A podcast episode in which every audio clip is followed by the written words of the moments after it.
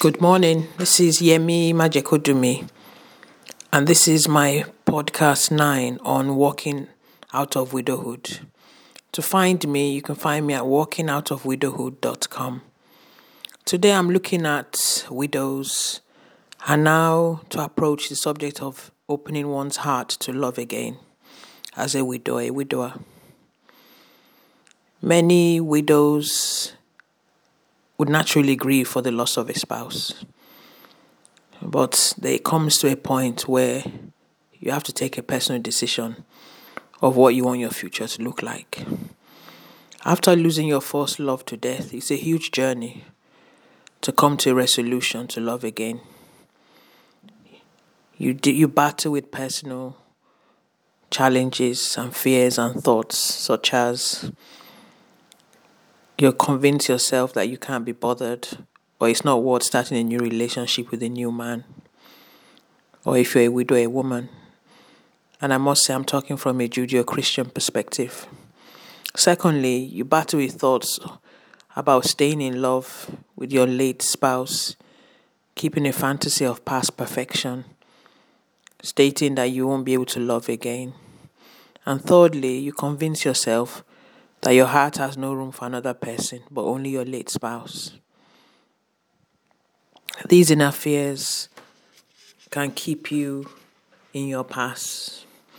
I'm not saying it's an easy journey, but we're human beings, we've been created to be quite resilient. And it's only when you tap into that level of resilience, you'll be amazed at how strong we can be all these fears, uncertainties, or things we convince ourselves of will always be there, but we have to try and be determined to win, to step forward. One assure, reassurance for those in faith who believe in God no loss is not the end. As there's an opportunity to meet and see your late spouse when you, when you pass, the promise of eternity is in the Bible. So therefore, the words of God state, We do not grieve as one who has no hope, but knowing there's a better future in the end. When we do not open, or when you do not open your heart to love again, you could be grieving forever and stay stuck in your past. I'm not saying you should go out within a month and meet someone or be promiscuous, but you have a plan.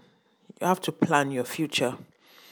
After the death of a spouse, at some point, perhaps after one year, you must come to a resolution to want to love again or at least start a new future, redefine your future. If this is what you want in terms of finding a new soulmate, it is best to be proactive. I've heard people say, I'm waiting, I'm waiting, that God will send someone, but the Lord doesn't send anyone into your living room or if you're not socializing. What tends to happen is the sheer loneliness after being alone for so many years can be emotionally devastating and debilitating because you just see everyone growing up, your children grow up, move on, and you just be on your you eventually end up on your own. And these feelings can leave you feeling empty and devoid of the power of a personal touch. Just a simple hug can be something that you, you miss eventually after so many years. The Word of God states categorically that it is not good for a man or a woman to be alone. So the three factors that will endure, engineer you to open to loving again are you must intentionally open your heart to love again.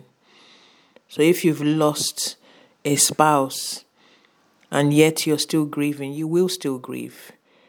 But at least from between a year and two years, you have to consciously decide what you want your future to look like. And if it's to meet a soulmate, you have to intentionally open your heart to do that. And that basically means having an open mindset. Be open and be careful also. Secondly, you must intentionally prepare yourself for a new relationship. That means reinventing yourself. For more on that, you can get more from my ebook on walking out of widowhood or go onto my site walkingoutofwidow.com for my free e-note Thirdly, you have to intentionally look for that new spouse, that new soulmate that you want, that you want to build a new life with. I hear daily of people who have done it and they start a new relationship. It's amazing how the human heart is can be open to new love when we're ready.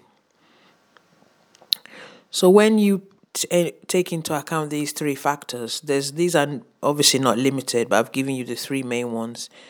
You then start to leave, gradually start to leave your past behind, and you start to seek new opportunities for your future. In making the three choices I've mentioned, you could still be grieving, but yet you could still be walking into a hope of wanting to meet someone. The best treasures generally when you're looking are tend to be so near, not so far. The longer you stay closed emotionally and not intentionally start to want to change what your future looks like, especially if you want to be in a new relationship, it becomes harder each time. And studies do show through research that the chances of you meeting or wanting to meet someone after 10 years of loss tend to become lesser and more decreased because perhaps habits are being formed or you've convinced yourself you're, you're happy alone. The death of a spouse should not end your future, but redefine it for a stronger and more fulfilling one than even your past. Widows, we tend to fantasize of the past, but no relationship is ever perfect. And as long as we're alive, there's an opportunity to even establish a new future with a new soulmate, and perhaps with more opportunities and more knowledge that you've acquired from your loss to make your relationship even much better.